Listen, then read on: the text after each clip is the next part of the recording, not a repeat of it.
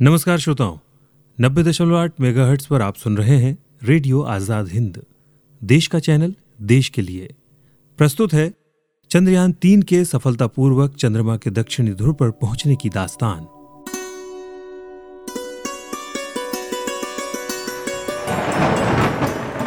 धरती से आसमान तक। चाँद के पार तक। चंद्रयान तीन। भारत भारत का का गर्व। ten, nine, eight, seven, six, five, four, three, two, one, zero.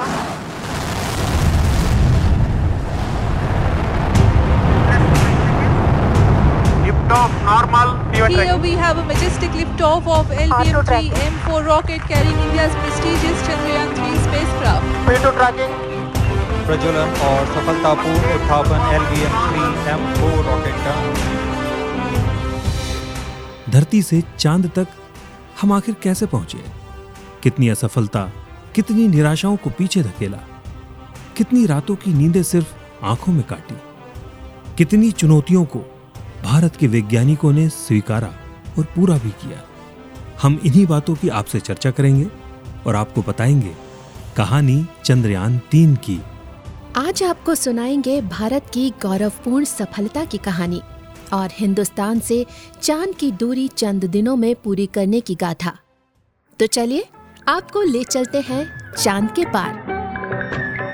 चलो दिलदार चलो चाँद के पार चलो। अरे रे योगेश जी हम बात कर रहे हैं चंद्रयान तीन की अभी कहीं नहीं जाना है। अच्छा। जी। तो श्रोताओं हिंदी सिनेमा की 1971 में बनी फ़िल्म पाकिजा का गीत मोहम्मद रफ़ी और लता मंगेशकर की आवाज़ में आपने ज़रूर सुना होगा, जो कि अभी योगेश जी ने आपको सुना ही दिया है। तो हम भी हैं तैयार, चलो।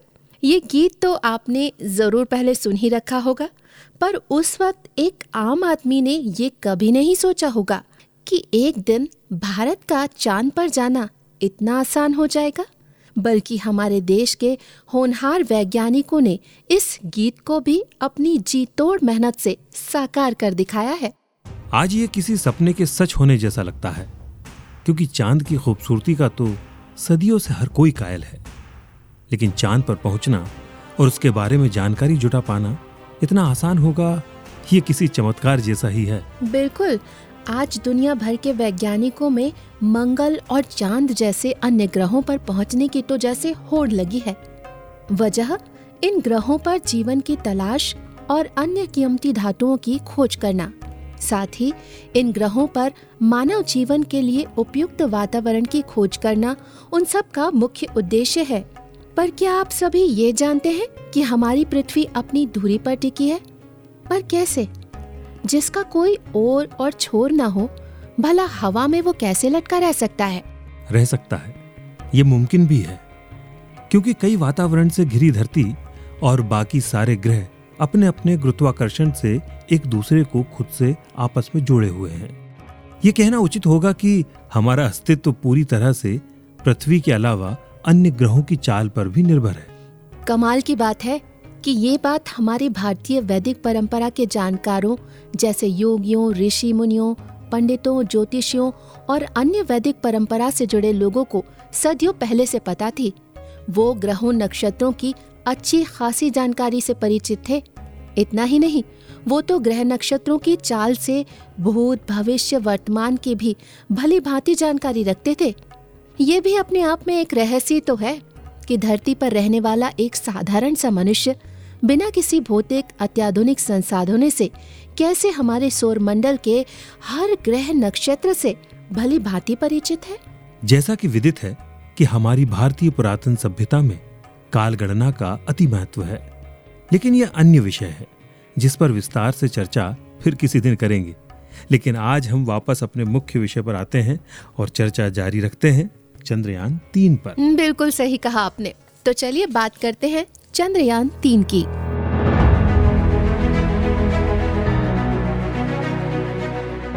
भारतीय अनुसंधान केंद्र इसरो ने मिशन चंद्रयान तीन के लैंडर की सॉफ्ट लैंडिंग के लिए 23 अगस्त को 30 किलोमीटर की ऊंचाई से शाम पाँच बजकर चौवालीस मिनट पर ऑटोमेटिक लैंडिंग प्रोसेस शुरू की और अगले 20 मिनट में ही लैंडर चंद्रमा के दक्षिणी ध्रुव पर सफलतापूर्वक उतर गया। आदरणीय प्रधानमंत्री ji sir we have achieved soft landing on the moon India is on the moon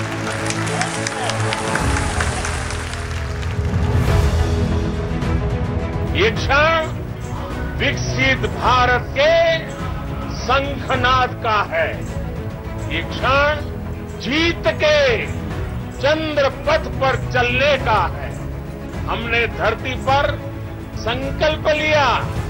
और चाँद पर उसे साकार किया। India is now on the moon. आज हम अंतरिक्ष में नए भारत की नई उड़ान के साक्षी बने। अपनी 40 दिनों की इस यात्रा में चंद्रयान तीन ने 21 बार पृथ्वी की और 120 बार चाँद की परिक्रमा की। चंद्रयान तीन ने चाँद तक पहुँचने के लिए लगभग 55 लाख किलोमीटर की यात्रा की। तब जाकर वो लगभग तीन लाख किलोमीटर की दूरी तय कर इतिहास रचता हुआ चाँद पर पहुँचा और इसी के साथ भारत चंद्रमा के अज्ञात दक्षिणी ध्रुव पर किसी मिशन को पूरा करने वाला और अपना अंतरिक्ष यान उतारने वाला विश्व का पहला देश बन गया। यही नहीं भारत अपने लक्ष्य को पूरा कर संयुक्त राज्य अमेरिका रूस और चीन जैसे चाँद पर सफलतापूर्वक पहुँचने वाले देशों की गिनती में शामिल होकर वहाँ पहुँचने वाला चौथा देश बन गया है। जी भारत द्वारा उपयोग किए गए अपेक्षाकृत अल्प संसाधन इस चंद्रयान तीन की सफलता को और आश्चर्यजनक बना देते हैं। नासा के एक पूर्व अधिकारी ने तो ये तक कहा कि चंद्रयान तीन की सफलता भारतीय नवाचार मानव पूंजी और क्षमताओं की जीत है जो भारत को आगे भविष्य में सफलता की ओर ले जाएगी। अब आप सोचेंगे कि मिशन चंद्रमा आखिर है क्या? बिल्कुल सोचेंगे। और क्यों चंद्रयान तीन को चंद्रमा पर भेजा गया? हाँ आखिर क्यों भेजा गया? ये मिशन दरअसल चाँद के बारे में हमारी समझ संसाधनों का उपयोग करने की हमारी क्षमता और आखिरकार हम चाँद पर कैसी और कहाँ बसाहट कर सकते हैं इस पर निर्भर करता है। मतलब हम चाँद पर बस सकते हैं? और इसी तरह के बेहद ज़रूरी और अहम डेटा को चंद्रयान तीन एकत्र कर भारत में स्थित हमारे अनुसंधान केंद्र यानी इसरो को भेजेगा। लेकिन इस महत्वपूर्ण डेटा को एकत्रित करने के लिए चंद्रयान तीन के पास सिर्फ़ एक चंद्र दिवस यानी पृथ्वी के लगभग चौदह दिन होंगे यानी चौदह दिन के बाद वहाँ चौदह दिनों के लिए सूरज दिखाई नहीं देगा। एक महत्वपूर्ण जानकारी और है मेरे पास। वो ये कि चंद्रयान तीन मिशन के तीन हिस्से हैं। प्रोपल्शन मॉड्यूल लैंडर और रोवर। इन पर कुल सात पैलोड लगे हैं। अच्छा। जी केवल लैंडर पर तीन पैलोड लगे हैं जिन्हें क्रमशः रंभा चास्टे इल्सा नाम दिए गए हैं। विक्रम लैंडर के ये पैलोड आयनों और इलेक्ट्रॉनों वाले निकट सतह प्लाज्मा में परिवर्तन के घनत्व ध्रुवीय क्षेत्रों के पास चंद्रमा की सतह के थर्मल गुणों लैंडिंग स्पेस के आसपास भूकंपीयता और चंद्र क्रस्ट और मेटल की संरचना का चित्रण मापेंगे। अच्छा। ये पैलोट चंद्रमा प्रणाली की गतिशीलता को समझने के लिए भी एक प्रयोग करेंगे। हम्म। चंद्रमा की सतह को बेहतर समझने के लिए प्रज्ञान रोवर के पैलोड गुणात्मक और मात्रात्मक तात्विक विश्लेषण करेंगे। प्रोपल्शन मॉड्यूल के spectropolarimetry of habitable planet earth payload को विभिन्न तरह के एक्सो ग्रहों की जाँच करने के लिए डिज़ाइन किया गया है। अच्छा। जी जो चंद्रमा पर जीवन की उपस्थिति का भी पता लगाने के लिए ज़रूरी है। चंद्रयान तीन के प्रोपल्शन मॉड्यूल पर ही लगे एक पैलोट का नाम शेप है जो चंद्रमा की कक्षा में चक्कर लगाकर धरती से आने वाले रेडिएशन की जाँच करेगा। हम्म। एक उपकरण अमेरिकी स्पेस एजेंसी नासा का भी लगा है जिसका नाम लेजर रेट्रो रिफ्लेक्टर है। ये चंद्रयान तीन के लैंडर पर ही लगा है। ये चंद्रमा से पृथ्वी की दूरी नापने का काम करता है। अच्छा। जी इसी के साथ इन पैलोड द्वारा एकत्र की गई जानकारियों का प्रयोग भारत द्वारा तब किया जाएगा जब भारत भविष्य में अंतर्राष्ट्रीय सहयोग के तहत या खुद चंद्रमा पर जाने का फैसला लेगा। और मज़े की बात यह है कि चाँद पर सकुशल पहुँचने का संदेश भी चंद्रयान तीन ने धरती पर भेजा था। क्या संदेश भेजा था? उसने कहा था मैं अपनी मंजिल पर पहुँच गया हूँ। अरे वाह! चंद्रयान तीन की सफलता के चार साल पहले चंद्रयान दो की असफलता की सारी बुरी यादें अब मिट गई हैं और चंद्रमा की सतह पर भारत के अशोक चक्र के चिन्ह सदियों के लिए छाप दिए गए हैं। क्योंकि चंद्रमा का अपना कोई वायुमंडल नहीं है और वहाँ हवा भी नहीं चलती। इस कारण चंद्र की सतह पर बने किसी भी चिन्ह या छाप का मिटना असंभव हो जाता है। चंद्रमा पर चंद्रयान मिशन भविष्य की एक उभरती हुई अंतरिक्ष महाशक्ति के रूप में भारत की क्षमता को साबित करता है, जो न केवल उन्नत उपग्रहों को विकसित करने और निष्पादित करने में सक्षम है, बल्कि न्यूनतम संभव लागत पर अंतर्गृह मिशन भी करने में सक्षम है। लेकिन ऐसा नहीं है कि चाँद पर पहुँचने का हमारा यह पहला प्रयास था। अच्छा। इससे पहले भी चंद्रमा पर पहुँचने के कई प्रयास किए गए हैं। चंद्रयान तीन भारत का तीसरा चंद्र मिशन था और चंद्रमा की सतह पर सॉफ्ट लैंडिंग कराने का भारतीय अंतरिक्ष अनुसंधान संगठन यानी इसरो का ये दूसरा प्रयास था। हम्म। पर इस बार के सफलतापूर्ण इस मिशन में चंद्रयान तीन ने 14 जुलाई 2023 को दोपहर दो बजकर पैंतीस मिनट पर श्रीहरिकोटा के सतीश धवन अंतरिक्ष केंद्र से अपनी ऐतिहासिक उड़ान भरी थी। जैसा कि हमने आपको जानकारी दी थी कि इस अभियान में एक स्वदेशी लैंडर मॉड्यूल प्रोपल्शन मॉड्यूल और एक रोवर शामिल था जिसका उद्देश्य अंतर्ग्रही मिशन के लिए ज़रूरी नई तकनीकों को प्रदर्शित विकसित और गतिशील करना है। अच्छा। जी आसान भाषा में इसे ऐसे समझा जा सकता है कि चंद्रयान तीन के द्वारा भारत का उद्देश्य चंद्रमा की सतह पर सुरक्षित तरीके से लैंडिंग करके रोवर को चाँद पर घूमते हुए प्रदर्शित करना और वैज्ञानिकों द्वारा चंद्रमा की सतह पर उसके संचालन के दौरान उस पर निगरानी रखकर वैज्ञानिक प्रयोगों का संचालन करना है। अरे वाह। जैसे चंद्रमा के पर्यावरण के विभिन्न पहलुओं का अध्ययन करना, इन पैलोड में चंद्रमा पर आने वाले भूकंपों का अध्ययन करना, सतह के तापीय गुण, सतह के पास प्लाज्मा में बदलाव, पृथ्वी और चंद्रमा के बीच की दूरी को सटीक रूप से मापना भी इस अभियान में शामिल है। यहाँ चंद्रयान तीन के लैंडर को विक्रम और पैलोड को प्रज्ञान नाम दिया गया है। जो कि चंद्रमा के पूर्व मिशन यानी चंद्रयान दो के मिशन के ही समान है। अच्छा। जी जैसे हमने शुरुआत में ही चर्चा की थी कि इस चंद्रयान तीन के प्रणोदन मॉड्यूल में एक नया प्रयोग हुआ है जिसे spectropolarimetry of habitable planet earth यानी शेप कहा गया है। यहाँ इस शेप का लक्ष्य है परावर्तित प्रकाश का विश्लेषण कर मानव जीवन यापन के लिए रहने योग्य वातावरण की संभावना की खोज चाँद पर करना। अब आप सोचेंगे कि ये प्रणोदन मॉड्यूल क्या नहीं बला है? दरअसल, अंतरिक्ष यान पर अक्सर प्रणोदन प्रणाली की ज़रूरत होती है। एक तरह का बल है जो किसी वस्तु को आगे धकेलने के लिए ज़ोर उत्पन्न करता है। या ये कहें कि किसी वस्तु को आगे बढ़ाने की प्रक्रिया में लगने वाला बल ही प्रणोदन कहलाता है। और जिस मशीन के द्वारा यह बल उत्पन्न किया जाता है, उसे मॉड्यूल कहते हैं। चंद्रयान दो की विफलता से चंद्रयान तीन में कुछ अहम परिवर्तन करना भी अनिवार्य हो गया था। इसलिए चंद्रयान तीन में कई बदलाव और सुधार किए गए। जैसे इसके लैंडिंग क्षेत्र का विस्तार किया गया है, जो एक तय क्षेत्र के भीतर सुरक्षित रूप से उतरने की सुविधा देता है। लैंडर को अधिक ईंधन रखने के लिए पर्याप्त स्पेस दिया गया है। ताकि ज़रूरत के अनुसार लैंडिंग स्थल पर अथवा वैकल्पिक स्थानों तक लंबी दूरी तय की जा सके।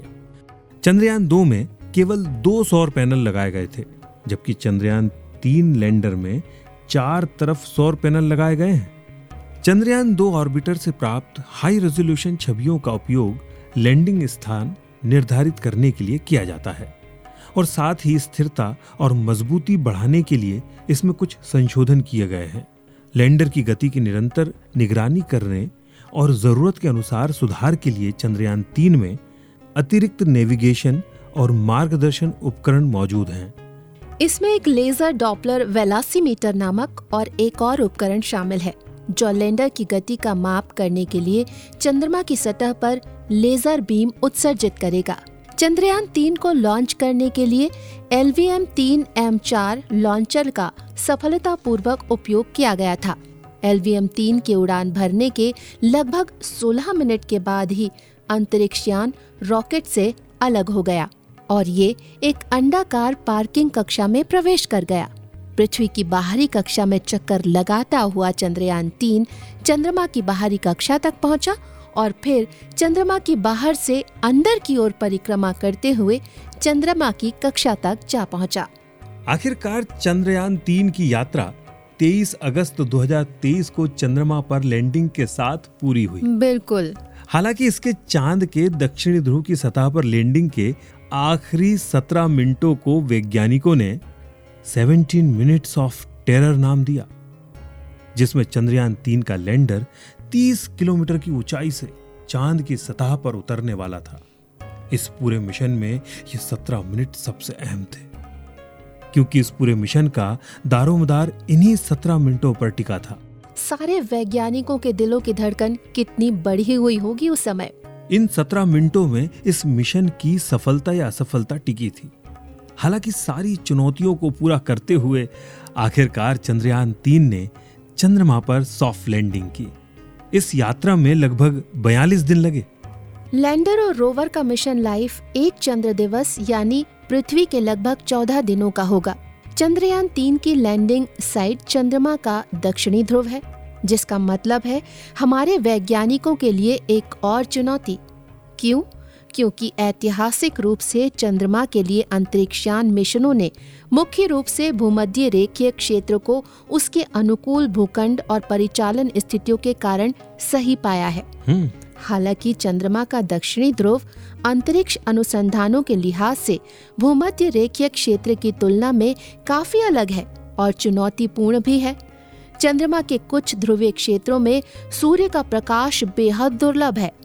जिसके परिणाम स्वरूप उन क्षेत्रों में हमेशा अंधेरा छाया रहता है, जहाँ तापमान भी माइनस 230 डिग्री सेल्सियस तक पहुँच सकता है। सूर्य के प्रकाश की कमी के चलते अत्यधिक ठंड उपकरणों के संचालन और स्थिरता के लिए कठिनाई उत्पन्न कर सकती है। हालाँकि इन सारी परिस्थितियों को जानते हुए भी चंद्रयान तीन के लिए आने वाली हर मुश्किल का सामना करने का हौसला लेकर इसरो के वैज्ञानिकों ने चंद्रयान तीन को चंद्रमा के दक्षिणी ध्रुव पर लैंड करके भारत को चंद्रमा के दक्षिणी ध्रुव पर उतरने वाला दुनिया का पहला देश बना लिया है। और ये हम भारतीयों के लिए एक ऐतिहासिक और गौरव की बात है। तो चंद्रमा के दक्षिणी ध्रुव क्षेत्र का पता लगाना महत्वपूर्ण इसलिए भी है, क्योंकि यहाँ से प्राप्त होने वाली जानकारियाँ भविष्य में गहरे अंतरिक्ष खोज को प्रभावित कर सकती हैं। संभवतः चंद्रमा का दक्षिणी ध्रुव अत्यधिक विपरीत परिस्थितियाँ प्रदान करता है, लेकिन यहाँ प्रारंभिक सौर मंडल के बारे में बहुमूल्य जानकारी के संभावित भंडार होने से हमारे वैज्ञानिक इन चुनौतियों को स्वीकार करने के लिए भी तैयार हैं। बिल्कुल। क्योंकि ऐसा नहीं है कि चंद्रमा के इस क्षेत्र में पहुँचने के लिए भारतीय अनुसंधान केंद्र की ये पहली सफल कोशिश थी। इससे पहले भी भारत ने चंद्रयान एक और चंद्रयान दो मिशन को लॉन्च किया था। भारत का चंद्र अन्वेषण मिशन 2008 चंद्रयान एक के साथ शुरू हुआ था जिसका उद्देश्य चंद्रमा का त्रिआयामी एटलस निर्माण और चंद्रमा पर मौजूद खनिजों के मानचित्र को तैयार करना था। चंद्रयान एक ने अपने मिशन में चंद्रमा की सतह पर पानी और हाइड्रोलिक्स का पता लगाने सहित कई अहम खोजें की थी। इसके बाद चंद्रयान दो में एक ऑर्बिटर, लैंडर और रोवर शामिल हुए, जिनका लक्ष्य चंद्रमा के दक्षिणी ध्रुव की खोज करना था। हालाँकि लैंडर और रोवर चंद्रमा की सतह पर दुर्घटनाग्रस्त हो गए। पर ऑर्बिटर ने डेटा एकत्रित करने में सफलता हासिल की और सभी अक्षांशों पर पानी के प्रमाण भी हासिल किए। श्रोताओं, चलिए अब आपको चंद्रमा के मिशंस की जानकारी से अवगत कराते हैं। सबसे पहले बात फ्लाई बीज की। इन मिशंस में चंद्रमा की कक्षा में प्रवेश किए बिना अंतरिक्ष यान का चंद्रमा के पास से गुजरना शामिल है। फ्लाईबीज में दूर से अवलोकन की अनुमति मिलती है। जैसे संयुक्त राज्य अमेरिका द्वारा पायनियर तीन और चार सोवियत रूस द्वारा लूना तीन शामिल है। ऑर्बिटर अंतरिक्ष यान चंद्रमा की सतह और वायुमंडल का लंबे समय तक अध्ययन करने के लिए चंद्र कक्षा में प्रवेश करते हैं। हमारे पिछले 46 मिशंस और चंद्रयान एक में ऑर्बिटर का उपयोग किया गया है। इस मिशन का उद्देश्य उपयोग किए गए उपकरणों को चंद्रमा की सतह पर नियंत्रित लैंडिंग कराना और नष्ट होने के पहले महत्वपूर्ण डेटा प्रदान करवाना था। रोवर्स खास तरह के पैलोड होते हैं, जो लैंडर से अलग हो जाते हैं और चंद्रमा की सतह पर स्वतंत्र रूप से गति करते रहते हैं। इनका डाटा बहुत कीमती माना जाता है।